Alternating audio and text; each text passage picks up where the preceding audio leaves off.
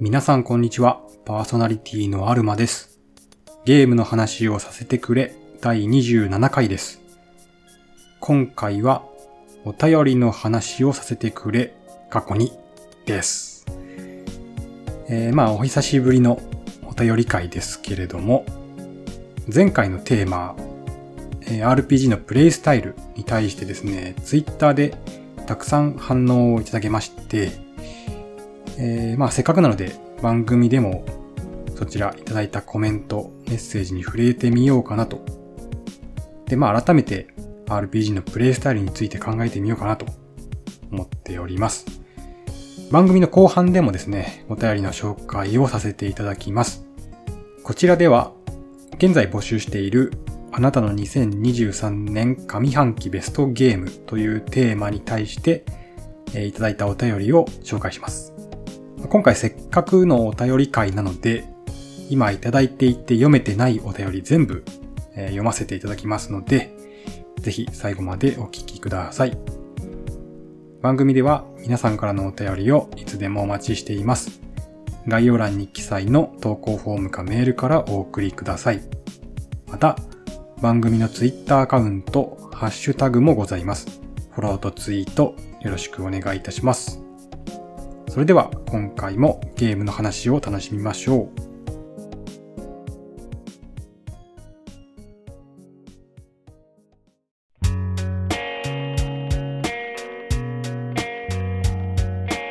はい、それでは本編です。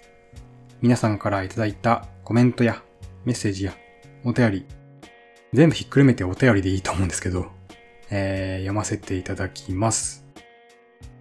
では早速読んでいきましょう。えまあ、前回の RPG のプレイスタイルについてのコメントです。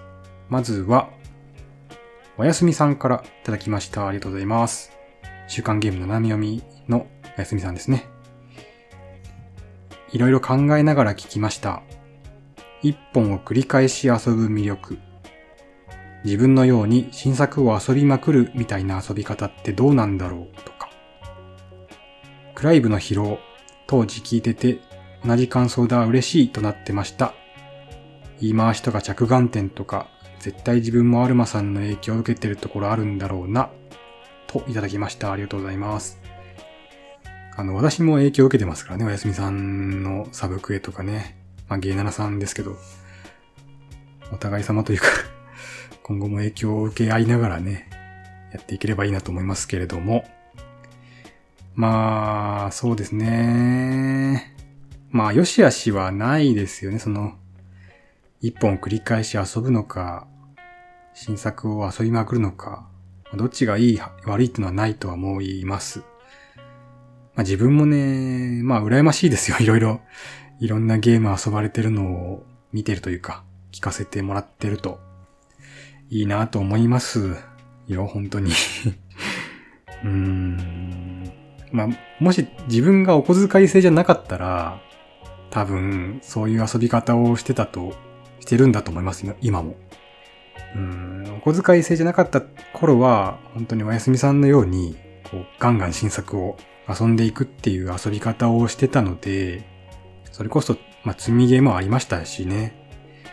うん、だから今のプレイスタイルは、小遣い制だからこそというところもありますし、まあ人それぞれその置かれてる状況とか、まあお金のね、面とかね、時間の面とか、いろいろ人それぞれ違うと思いますので、まあその上で自分に合ったプレイスタイルで遊んでいただければいいんじゃないかなと思います。本当に良し悪しじゃないんでね。新作を遊びまくるっていう遊び方も全然いいと思います。羨ましいです。はい。コメントありがとうございました。では、次ですね。梅さんからいただきました。ありがとうございます。クリアは目指す。攻略は見るなら、バグ情報や効率の良い稼ぎとか。周回はあまりしない。サブスクは体験版感覚でクリアしたいゲームを探してて、全部クリアは目指せてない。クリア優先する場合は、効率化とか攻略見てサクサク進めることもあるかな。周回は奇跡シリーズをもう一回最初からやりたい。といただきました。ありがとうございます。クリアは目指す。攻略は見るなら、バグ情報や効率の良い稼ぎとか、周回はあまりしないと。割とこういう方多いのかもしれないですね、なんか。うん。この後のいただいたメッセージとかでも思ったんですけど、この攻略の見方っていうのも人それぞれ違うところなのかなって思ったりもしますね。梅さんの場合はバグ情報や効率の良い稼ぎ。自分はもうバグ情報とか見ないなってなんかこのコメントをいただいて思いましたね。まあそう、そうか。そのバグによって進行できないとかそういう場合もあるんだもんな自分は見ないんでなんかちょっと新鮮でしたね。あと効率の良い稼ぎま。自分は見ることはありますね。だいたいこう、終盤に見ることが多い気がします。ラスボス前とかま。クリアした後も見たりして、なんか無駄にレベルマックスまで上げたりとか、お金めっちゃ貯めたりとか、そういうこともしてたなと思いますけど。あとサブスクね、サブスクがあるなしもね、めちゃめちゃ多分違うでしょうね。まあ、どうしてもやっぱサブスクあると、まさに梅さんがおっしゃられてる通り、体験版感覚でクリアしたいゲーム、クリアしたいゲームっていうか、気になるゲームをね、私だったらこう、とりあえず触ってみるかという感じで、ガンガンダウンロードしてやってしまう気がしますし、まあ多分サブスク入ってたら自分はもうクリアとかできないと うん、や、クリア目的じゃもう無理な気がしますね。絶対積んじゃう。うん。それこそ、まあ、今はこう、サブスクも入ってないし、スイッチオンラインとか PS プラスとかも入ってないんですけど、PS プラスのね、フリープレイとかもガンガン積んでましたしね。無料で提供されたらもうどうしよう、どうしようもないって言うとあれだけど、どうしようもないですよね。積むしかないですよね。時間は有限だから。まあ、体験版感覚でやっぱね、触ってみるっていうのは全然なってしまいますね。周回は奇跡シリーズをもう一回最初からやりたいと。確かにね、もう一回やりたいゲームって結構あるんですよね。あるんだけど、やっぱそこで自分は新しいゲームというか触れてないゲームに触りたいっていうところが優先されるかないや、それでもやりたいっていう気持ちになるゲームもあるんですけど、そのシリーズによって違うでしょうしね。やりたいシリーズと、クリアしたからもういいかなっていうシリーズと、まあいろいろあると思います。梅さんの場合は奇跡シリーズ。奇跡シリーズも触りたいんだよな全然やったことないから、サブスクでね、なんかできるっていうのを前、それこそ梅さんにメッセージいただいたんですけど、もう本当にどうしたらいいんですかね、マジで。やりたいゲーム多すぎますわ。ねえ。はははい。ため息ついちゃいましたけど。ありがとうございました。メッセージ。では次ですね。ゲームのつまみさん。まあ、レトロさんですね。ありがとうございます。最新回拝聴いたしました。アルマさんの RPG への向き合い方が垣間見れてとても興味深かったです。毎回思うのですが、番組で取り上げるテーマが秀逸ですよね。こう興味をそそられるっていうか、これからも楽しみにしています。といただきました。ありがとうございます。そうですね。まあ、返信でもお伝えしたんですけど、聞いてる方が自分はこうだなって思えるテーマで話せたらいいなっていうのは、この RPG のプレイスタイルの時は思ってて、うん、まあ、このテーマに限らず、こう、できればね、聞いてる方が、俺はこうだぜ、みたいな。私はこうだぜ、みたいな。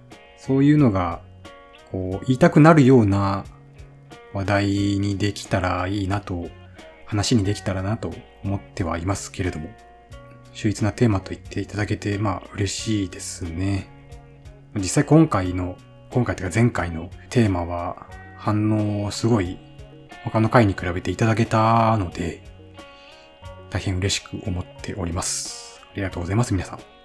はい。レトロさんもありがとうございます。では次ですね、クムさんからいただきました。ありがとうございます。初コメント失礼いたします。アルマさんのゲームに対する真摯な向き合い方にうなずいて、楽しむことは大事だけど、義務感になる時のジレンマ、すごく共感しながら拝聴しました。僕も攻略情報は見ます。子供の頃も攻略本買って楽しんでいたので、同じ楽しみ方をしているとも思いました。と、いただきました。ありがとうございます。そうですね、紳士ですかね。わかんないですけど まなんかこう、数が多い中で、ゲームのね、数が多い中で、一本に向き合うっていうのは紳士と捉えられるかもしれないですね。まあ、さっきも言ったように、たくさん遊べないからそうなっているだけというのはありますけどね。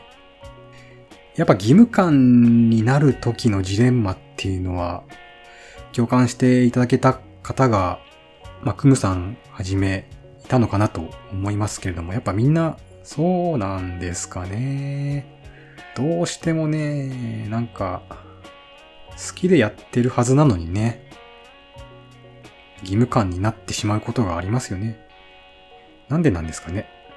まあ私はその前も言った通り、ポッドキャストやってるからっていうのもあると思うんですけど、でもなんかポッドキャストやる前からなんかそういう義務感みたいなのあったような気もします、なんか。うん。購入したから最後までやらなきゃみたいなのもあるのかないや、でもな、別に購入したからといって、ちょっとこれ合わなかったなって思ったら途中でやめてるものも多いし、それとは違うのか。何なんですかね、あれ。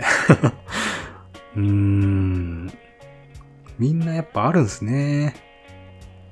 その義務感の正体を突き止めたいですね、なんかね。あと僕も攻略情報は見ますということで、クムさんはね。攻略見る見ないで言うと、まあ見るということですかね。まあそれは子供の頃に攻略本買って楽しんでいたというのがまああって、今も同じ楽しみ方をしていると。攻略本ね、攻略本昔買っってたな買ってたけどなんかゲーム買うたびに買ってたかっていうと、そうでもないなでも最近攻略本を買いまして、自分。ときメモ2とサガフロンティア2のアルティマニアを買いまして、ゲーム脳の小松菜さんからね、攻略本見るのも今となってはいいんじゃないかみたいな話をいただいて、な、この番組でも話したっけないただいて、確かに。今の時代攻略本を見ながらやるって、まあやってる人はやってるんでしょうけど、まあ攻略サイトとかね、いっぱい出てきて、基本インターネットでいいかって思ってるところはあったので、まああえて攻略本を見るっていうことはなくなってたんですけど、だからこそ今攻略本を買ってゲームやるっていうのは特別な体験になるなって思って買いましたね。あと、攻略本があるということで、すごいモチベーションが上がるなって、ゲームの。ときメモ2は、一人攻略してっていうところで終わってるので、ま、全員分攻略したいっていうのがあったので、ま、そのモチベーションを上げたいというところで買いましたし、サガフロ2に関しては、積んでたゲームで、まああの、ゲー73にね、ゲスト出演させていただいた時に、あの、シュナイダーさんにね、サガフロ2の話を聞いて、やりたくなったので、攻略本を買って、モチベ上げるぞ、みたいな。そういう意図もあって、買ったんですけど、まあどっちもまだできてないっていうね。まあね、でも攻略を見る楽しみも確かにありますよね。ま、自分がやらないプレイも攻略本を見ることでできるようになったりするので、あと単純にこれができるぞって言われると、じゃあやってみるかってなるんで、そういう意味でもモチベーションを上げるのに、あの、一役買ってるところはあるのかなと思います。モチベーション上がると楽しいですしね。はい。まあ、そんなわけで、え攻略の見方とか攻略本についてなんか改めて考えさせる、させられるきっかけになりました。ありがとうございました。では次ですね、ゆうたろうさん。えー、オタクの娯楽のゆうたろうさんから、えー、いただきました。ありがとうございます。最新回拝聴しました。自分はクリアは前提として、周回はせず、次のゲームに行きたいので攻略は見ます。見るところは、サブクエなど一周で全て楽しめるようにです。ただ、自分は始めたらクリアまで義務に近い感覚でやってるかも。一日空けたらコントローラー持たなそうだから、一日も休まず頑張るとか。といただきました。ありがとうございます。結構、ゆうたろうさんはあれなんですね。クリア目的っていうのが結構強く出てる感じですかね。まあ、周回はしないし、まあ、次のゲームに行きたいっていうところで攻略は見ると。うん、まあ、クリア前提だから、詰まったらすぐ見るぞっていう感じなのかな。で、まあ、気になったのが、この見るところはサブクエなど一周で全て楽しめるようにですっていただいたんですけど、一周で全て回収したいっていうことですかね、これ多分ね。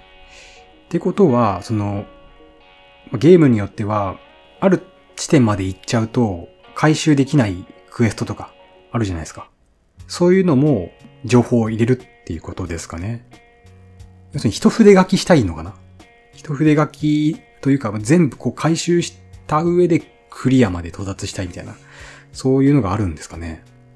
ちょっとこの辺の攻略の見方もね、さっきも言いましたけど、すごいなんか気になるなって思いました。で、あとまた気になったのが、一日空けたらコントローラー持たなそうだから一日も休まず頑張る。これはなかなかの義務感というか、脅迫 な、何か脅迫観念みたいなのがあるのかななんかこう、一日空けたらもうコントローラー持たないっていうのは自分はなくて、割とゲームの合間に ゲームやってまた復帰とかやったりするんですけど、一日も休まず頑張るって結構な義務感ですねって思いました。うん、やっぱみんな持ってるんだな、大なり小なり義務感っていうのをね。気になりますね。やっぱ義務感。なぜそんな義務感を持ってやるのかっていうのは、自分含めですけど、皆さんがどういう義務感でやってるのかっていうのも結構気になるなって思いました。はい、ありがとうございます。では次、年次さんからいただきました。ありがとうございます。私の場合、クリアを目指し、攻略は極力見ず、周回よりはクリア後のやり込みや周回自体がやり込み要素につながれば周回します。RPG は基本お話的なネタバレを避けたいので攻略は極力見ませんが、エルデンリングは攻略を見てやってます。ただ、ボスの攻略方法とかは見ないようにしてます。といただきました。ありがとうございます。周回がしたいというよりかは、まあ、新たな楽しみがあればっていう感じですかね。周回するのは。ストーリーを理解するという目的ではないということですかね。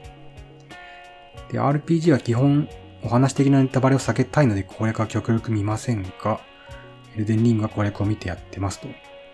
これ見てね、エルデンリング逆に私は、ボスの攻略方法は見て、サイドクエストというか、そういうところは見ずにやったんですよね。多分、エンジさんは逆だということですけれども、自分はそうでしたね。多分自分はね、攻略情報見るんだけど、ストーリー的なネタバレを食らいたくない、まあこれもネンジさん同じなんですけど、ので、なんだろう、ストー、サイドクエストとかの攻略は見ないですね。まあ、ネニさんも基本そうだとは思うんですけど、エルデンリングも私はそうしてました。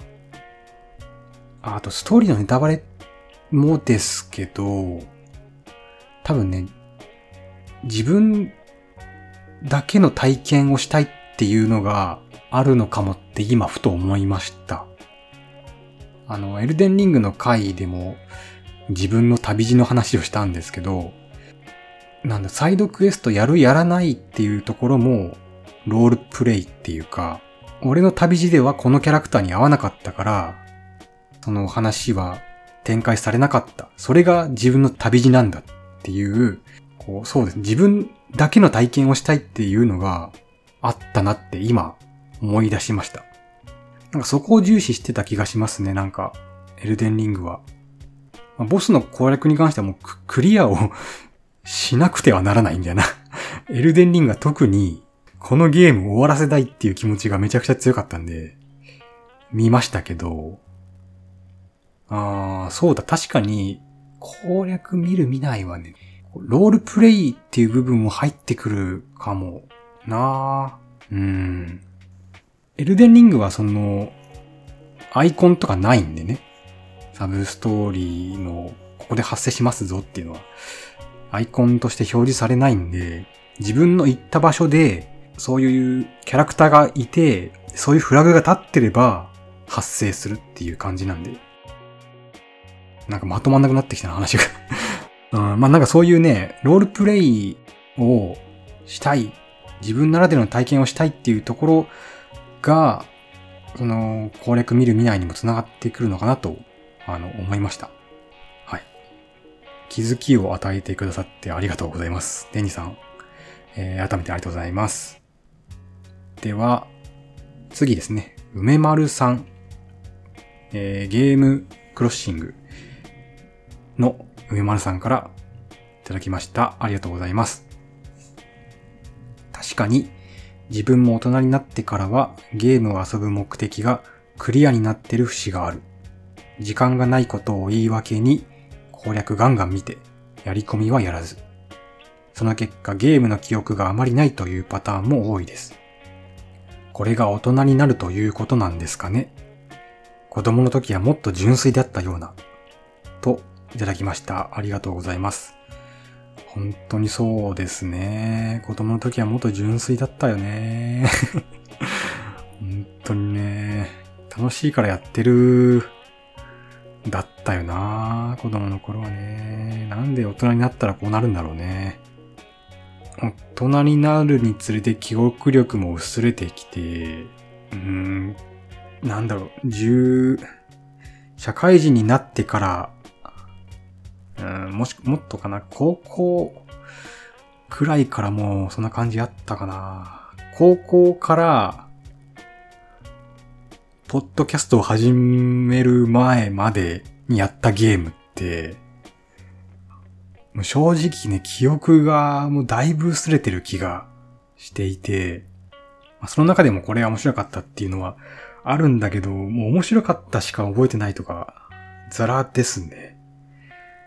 うーん、でもそれは嫌だなって思ったからこそこのポッドキャストを始めて、あの、まあ、定着させたいじゃないですけど、やっぱ語りたいがあるんだろうな。そのやったゲームに対して記憶なくしていくのはもったいないから、やっぱ語れるようになりたい。なんかどこかで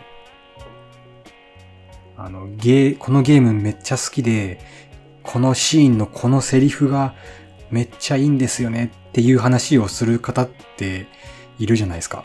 なんかそこにね、多分憧れがあるんだと思うんですよ、自分は。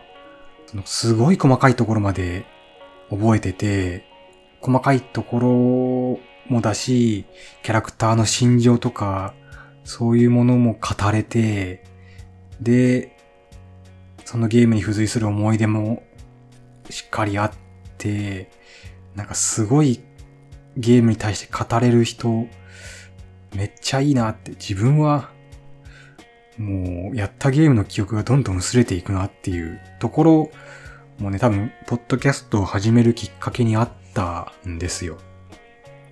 だからこそ、その語りたいなっていう気持ちが、前回話したようなプレイスタイルにつながってるのかなと今思いますね。なんでね、梅丸さんもね、最近、ポッドキャストを始められた方で、あの、ちょっと余談ですけど、あの、私の番組を聞いてくださって、背中を押されたと。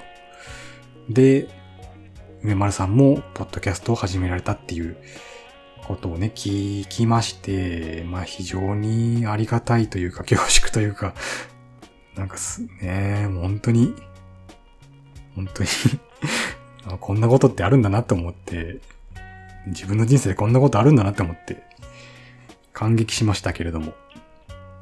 いや、ほんとね、感謝です。あの、まあ、そんな感じで、あの、梅丸さんもポッドキャスト始められたんで、ぜひね、記憶がね、あの、薄れないようにですね、ポッドキャストでね、話をしていただけたらいいのかなと。まあ、あの、どんな話をするかね、梅丸さんに、が決めればいいと思うんですけど。なんか、ゲームを遊んでね、いろいろ、今いいか。なんか、梅村さんのポッドキャストの方向性を規定するような話になっちゃいそうなので、自重しました。あの まあ、とにかくね、あの、私は、梅村さんのそのメッセージをいただいて、感謝したし、このコメントで、語りたいっていうところの、さらにルーツというか、ところまで思いが至ったんで、ありがとうございます。という感じですね、本当に。本当にありがとうございます。はい。では次ですね、最後ですね、ヤビさんからいただきました。ありがとうございます。えー、第26回、楽しく拝聴いたしました。いろいろなテーマがあって面白いですね。アルマさん流メインストーリーのみを1周目に、メイン以外を2周目に残すのはありですね。自分にも合いそうな気がするので、次回 RPG プレイ時に試してみようと思います。ちなみに、自分は RPG プレイ時はさっさと攻略情報を見ることが多いです。追伸、モグラーニャはクリアしました。今はアンダーテールをプレイ中です。といただきました。ありがとうございます。この私の、私流プレイスタイル、あんまり人には合わないのかなって思ってたんですけど、ヤビさんは合いそうな気がすると。まあ、ぜひ試してみてください。ただね、一周目の理解度というか、そういうところはね、なんかあんまり期待しない方がいいかもしれないです。だし、これ二周目前提なんで、まあそれなりに時間かかるんで、そこはね、覚悟していただいた方がいいかと思います。ちなみに自分は RPG プレイ時はさっさと攻略情報を見ることが多いです。割となんか攻略情報を見る方多いんですね。いただいた方結構多いですね。なんか攻略情報を見るって方。よく難易度の話とかでもそうですけど、自分のゲーマーとしてのプライドがみたいな話ってあるじゃないですか。まあ、そういうのがね、あって攻略情報を見ないぞっていう方も結構いるのかなって思ってってたんですけど、割と皆さん見られるんですね、攻略情報。なんかその辺も発見でしたね、今回。皆さんからのお便りをいただいて発見でしたね。あと、モグラーニャクリアしたと。おめでとうございます。どうでしたかね。自分はあの、パズルゲームはね、クリアするのがね、なかなかできなくて、結局モグラーニャは積んでますけど、まあパ、パズルゲームはまた、ね、RPG とは違うプレイスタイルでやんないとっていうところはありますけど、ね、ストーリーを楽しむために進めるわけじゃないじゃないですか、基本的にパズルゲームって。だからね、なかなかモチベーションが湧きづらいというところがありまして、どうしたもんすかね。この辺のプレイスタイルもまた聞いてみたいですけど、今はアンダーテールをプレイ中です。自分も。一周はしたんですよ、アンダーテール。でもね、一周しただけではあのゲーム語っちゃいけないみたいな、そんな雰囲気を感じるんで、なんでね、二周目と言わず三周ぐらいしなきゃいけないのかなっていう ここもまた義務感ですけど、感じてまして。またいつかやりたいなとは思ってますけれども、ヤビさんありがとうございました。はい、というわけで、ちょっと駆け足気味ではあったかもしれませんが、前回のテーマに対して皆さんからいただいたメッセージ、え読ませていただきました。ありがとうございます。まあ、また、なんか似たようなね、話ができたらなと思いますので、似たようなというか、えっ、ー、と、自分はこうだぞって、皆さんが、こう、お便りを送りたくなるような、えー、話が、またできたらなと思いますので、その際はまたぜひね、コメントをいただけると嬉しいです。はい。では本編はここまでとしたいと思います。後半では、現在募集中のテーマですね。あなたの2023年上半期ベストゲーム。えこちらのテーマに対していただいたお便りを読ませていただきます。まあ、せっかくのお便り会というところもあって、あとまあ、時間がね、いただいてから時間が経っているというのもあって、まあ、3通いただいてるんですけど、それ全部読んでいきたいと思います。はい。では、後半に入っていきましょう。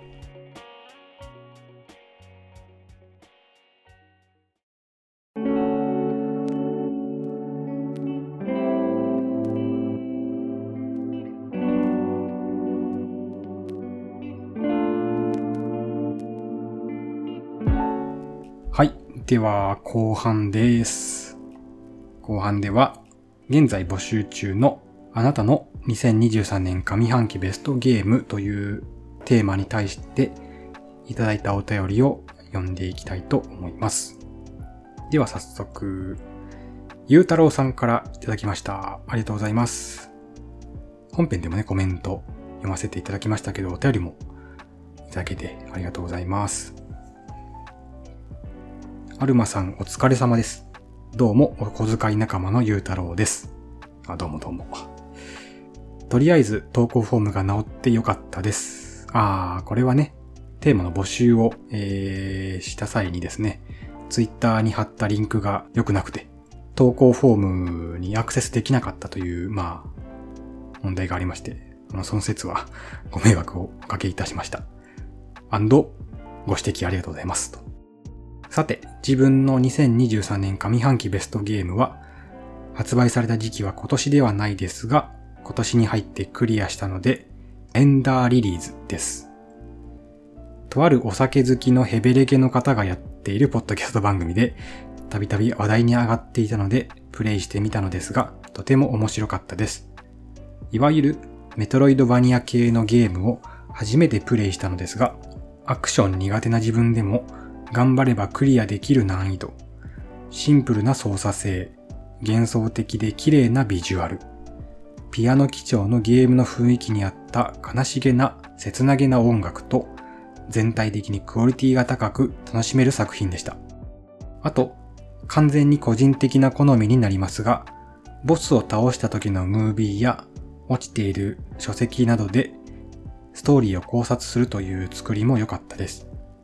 値段もそれほど高くないので、もしプレイしたことがない人がいたらおすすめです。長文乱文失礼いたしました。それでは失礼します。と、いただきました。ありがとうございます。エンダーリリーズね。噂には聞いております。面白いという噂は聞いておりますが、まあ私はできてないと。楽しいんですね、やっぱね。雰囲気がね、いいなとこう画面とか見て思いますけれども、なんか音楽もいいって聞きますね。やっぱいいんですね。これ、まあ、あの、やってないんでなんかこう、あんまり深く語れないんですけど、ちょっと関連した話で、この間、その、このエンダーリリーズを、えっ、ー、と、開発したバイナリーヘイズインタラクティブっていう会社の社長さんのインタビューを読みまして、それがすごい面白かったんですよね。ちょっと内容のエンダーリリーズの話とそれて申し訳ないんですけど、まあ、そのバイナリーヘイズインタラクティブっていう会社の第一作目がこのエンダーリリーズなんですけど、もともとこの会社の、まあ社長さんですね。ちょ名前がちょっと今パッと出てこないんですけど、まあその社長さんは、結構昔に、その、ゲームを作るぞと。で、その自分が作りたいものを作るぞっていう野望を抱いて、で、その自分が作りたいゲームを作るために、まず、その会社を立ち上げたんですって。それが、別にゲームとかじゃなくて単、単なる IT 企業で、そこでゲームと関係ない仕事をコツコツこなしていって、で、かなり500人だったかな。従業員が。かなり大きいところまで成長させたんですって。で、それは、その、資金とか、体制とか、そういったものを、地固めですよね。ゲームを作る地固めをするために、まず会社を、全然ゲームと関係ない会社を立ち上げて、で、十分に木は熟したところで、バイナリーヘイズインタラクティブという会社を、まあ、子会社として確か設立して、で、グループ会社から開発スタッフを募って、潤沢な資金をもとに、で、その上でエンダーリリーズをリリースしたんですって。だから、インディーゲームなんですけど、なんか作り方がもうインディーじゃないっていうか、普通インディーゲームってなんかこう少人数で小規模なゲームっていう感じのイメージがありますけど、このエンダーリリーズに関しては、もうしっかりとした地固めをして、その上で作ったゲームということで、まあ、そりゃクオリティ高くなるよねっていうか、その辺の話もなんかすごい面白くて、そういう意味でもなんかすごい興味を持ちましたね。で、会社作ってやってるんで、エンダーリリーズと同時にだったっけな今だったっけな ?5 本並行でゲーム作ってるっていうことらしいんですよね。いや、まあ、インディーの規模じゃねえだろって感じですけど。で、エンダーリリーズもなんか続編作ってるみたいなんで、ゆうたろうさんも楽しみに していただけたらいいと思いますし、なんかその辺の作り方の部分ですごい興味を持ったので、私もやりたくなったなと思いました。はい。はい。ゆうたろうさん、お便りありがとうございます。はい。では次のお便りです。おやすみさんからいただきました。こちらも本編でね、紹介させていただきましたけれども、コメントに引き続いて、まあ本当はこっちの方が先なんですけど、あの、いろいろお便り送っていただいてありがとうございます。はい。では、こんにちは。上半期の時点で、どれも素晴らしいゲームばかりで選ぶのが難しいです。が、せっかくなので、今年リリースではないファイナルファンタジー14を選んでみました。今日は何をしようかな？の選択肢がとても多いゲームでのんびり楽しんでいます。新しいジョブの育成をしたり、ハウジングを始めたり、他プレイヤーさんとの交流があったり、と、ゆるーく刺激的な毎日です。FF ならではの世界観、オンラインならではのいろんな巡り合わせがあって他のゲームでは味わえない経験がたくさんあるなぁと、今年初めて見て実感しました。と、いただきました。ありがとうございます。あの、まずですね、14を選んでいただきありがとうございますという感じなんですが、大丈夫ですか？あの、もっとあったんじゃないですか？あの、まあ、私の番組に送るからっていうことで、14を選んでいただいたと思うんですけれども、なんか大丈夫ですかね？なんか忖度とかされてないですかね？上半期ベストゲームですよ。いいですか？ファイナルファンタジー14で。私は嬉しいですけども。よろしいですか？はい。あの、本当に嬉しいです。なんか、若干私きっかけで始めていただいたみたいなところがあって、なんか沼に引きずり込んでしまった、あの、申し訳なさがあるんですけれども、どう、どうですかね？大丈夫ですかね？あのー、そうですね。いやー、嬉しいですね。この14好きとしては、14を楽しんでいるという言葉が聞けるのは、非常に嬉しいですね。やっぱオンライン MMO なんで、やっぱ合う合わないがあるかなって思ってたので、そこをやっぱしっかりと楽しんでおられるのをね、なんかツイッターでもね、結構スクリーンショットとか上げられてるのを見て、いいねをめちゃめちゃ押してるんですけど。光の戦士、あの、14をやってるプレイヤーのことをね、光の戦士、ヒカセンと呼ぶんですけど、ヒカセンはね、初心者大好きなんですよ。初心者フォローしたいんですよ、みんなね。で、初心者の話を聞きたいっていう人が結構多くて、まあ私もそうなんですけど、なんかそれがね、供給されるのが嬉しくて、供給されるたびにいいね、バンバン押してるんですけど、なんかね、いやー、楽しんでいただけて本当に嬉しいですね、という言葉につきます。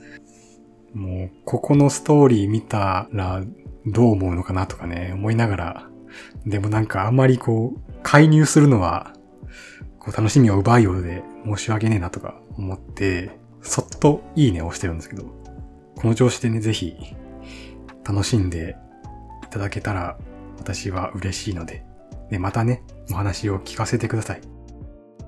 ねえ。あの、14を選んでいただきありがとうございますと。吉田に代わって私がお礼を言っておきます。ありがとうございました。はい。では、次が最後になりますが、梅丸さんからいただきました。ありがとうございます。まあ、先ほどもご説明した通り、ゲームクロッシングという番組を始められた梅丸さんですね。では、えー、読んでいきたいと思います。アルマさん、いつも楽しくラジオを拝聴しています。ようやく最新回に追いつきましたのでメッセージをお送りします。まあ、なんか全部聞いていただけたんですかね。ありがとうございます。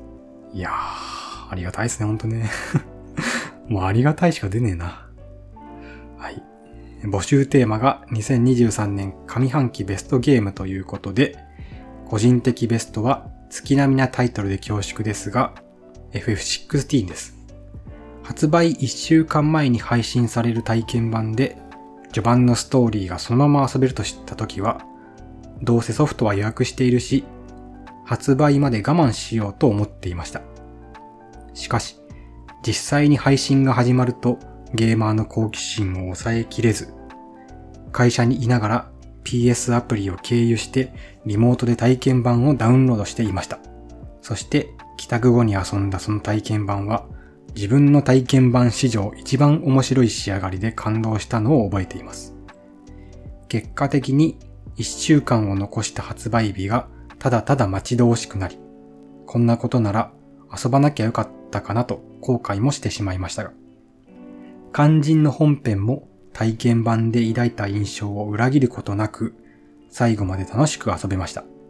初のアクション RPG ということでしたが、エフェクトやコンボのおかげで爽快感があり、よく作り込まれていたなと思いました。直前に FF15 を遊び直していたので、戦闘システムの進化に驚きました。個人的には、タイタンでカウンターを決めるのが最高に気持ちよかったです。ストーリーに関しては、ネタバレ防止の観点から詳細は割愛させていただきますが、ガブが魅力的なキャラクターで好きでしたね。また、FF16 は発売日が木曜日だったので、翌日の金曜日に有給を当てて、一気に15時間くらいプレイしたのもいい思い出です。自分の場合、ここまで少年の頃のように夢中になれたゲームは久しぶりでした。発売前からワクワクできるゲームがあるというのは幸せなことですね。今後、2周目をクリアした後に語られるアルマさんの感想会も楽しみにしています。FF16 はアルマさんの感想を聞くまでが FF16 です。かっこ笑い。それでは長くなりましたが、今後の配信も楽しみにしています。お体に気をつけてお過ごしください。と、いただきました。ありがとうございます。そうね、どっから触れようかな。体験版はね、私も全く同じでしたね、これ。体験版はやらないって直前まで思っていたような気はするんですが、気づいたらやってましたね。うん、我慢できなかったです。で、梅丸さんと同じように確か私も職場で、こう、PS アプリを経由してリモートで体験版をダウンロードしていましたね。私も。はい。まあ確かに体験版終わった後はもうなんか待ちきれないというかね、生殺しというか まあそんな気分になりました。ね。まあそこも一緒ですね。FF16 に関しての感想は、まだ2周目を途中までしかやっていないので、ここではちょっと割愛させていただきますけれども、そうですね。なんか私の感想会を楽しみにされていると いうことで、まあありがたいですけれども、まだね、多分中盤行ったかなぐらいですかね。まあ、なので、途中だし、その、一周目でやってないことを回収しながらなので、まあ、かなり時間はかかると思います、正直。クリアまで。なので、まあ、もう少し先かなというところも含めて、まあ、正直あんま期待しないでほしいですね そんななんか、もうなんかすごいことを、ね、感想会で語るんじゃないかみたいな期待をされてるのであれば、あんまりね、期待しすぎないように、あの、していただければと 思います。で、はるまさんの感想を聞くまでが FF16 ですと。まあ、そう言っていただけるのはもう本当に嬉しいですけれども、梅丸さんの FF16 はしばらく終わりません。少々お待ちください。はい。まあね、なんか私も早く話したいんですよ。本当に。話したいんだけどね。まだこう、確定しきってないんですよね、まだね。それこそなんか終盤に出てくるサブストーリーとかも、それ見る見ないでね、やっぱ変わってくるっていう話だったんです。まず終盤までいかねえと その、印象が変わるってとこまでいけねえなっていうのもあるし、もうちょっと先が長いっすわ。正直ね、アーマードコアが控えてるんですけど、8月はね。アーマードコアまでにクリアできるかちょっと怪しくなってきてますね。どうしようかな。やっぱこう、盛り上がるでしょうから、アーマードコア。そのリアルタイムでね、自分も発売日にやりたいし、そうなってくると、一旦16置いとくかってなって、で、アーマードコアやるでしょ？で、アーマードコアやってたら多分、私のことなんで、まあ、1ヶ月ぐらいかかると思うんですよね。クリアとか、十分楽しいんだなって思えるまでに。で、そうしたら、今度はサイバーパンクのダウンロードコンテンツ来るでしょ？で、サイバーパンクのね、DLC は、本編に組み込まれるみたいな形らしいんですよ。なんか独立した話とかじゃなくて、本編に組み込まれるっていう DLC というか拡張、本当に拡張らしいんで、あの、気持ちとしてはね、2周目をしたいんですよね。つまり、前クリアしてるんですけど、もう一回最初から遊びたいという気持ちになってるんで、それもまた時間かかるでしょ？どうしたらいいんですか、マジで。あの、本当に 本当にマジでいつになるんだろうな、16。16をクリアしないことには、ときめお2とかに行けないということなんで、まあ10月10月あたりになるんですかね、16の感想って。大変だ。大変ですわ。まあ、それが終わったら今年は、まあ、ゲーム買えないですし、後半はね、余裕ができると思うんで、そこでガンガンやろうかなとは思いますけれども。もうしばらくお待ちください。なんかそんなことやってたら DLC とか出そうですね。16の。出そうっていうか発表されそうですね。うん、多分あると思うんで、作中でね、匂わせぶりなこと言わせぶり？思わせぶり？なことが、要素がね、あるんで、まあ、そこ拾っていくんじゃねえのっていう感じもするんで、DLC ある気がするしなもう、どうしようかな。まあ、少々お待ちください。16の感想は。はい、というわけで、わー、ガーッとお便り読んでいきました。ありがとうございます、皆さん。ほんと、なんかこんなお便りいただける番組になったんだなというところで、感慨深いですけれども、えー、まあまた皆様からのお便りも、えー、引き続きお待ちしておりますので、で、現在の募集テーマは、あなたの2023年上半期ベストゲームということですので、今回でね、全部読み切っちゃったんで、次回以降読むもんないんで ぜひぜひ、まだ送ってないぞという方いらっしゃいましたらね、ぜひ送っていただきたいですし、まあそれでも来なかったら、またテーマ変えてね、新規一転してまた募集するのもありかなと思っております。よろしくお願いします。はい。というわけで、それでは今回はここまでとなります。えー、最後までお聴きいただきありがとうございました。それではまた次回。さようなら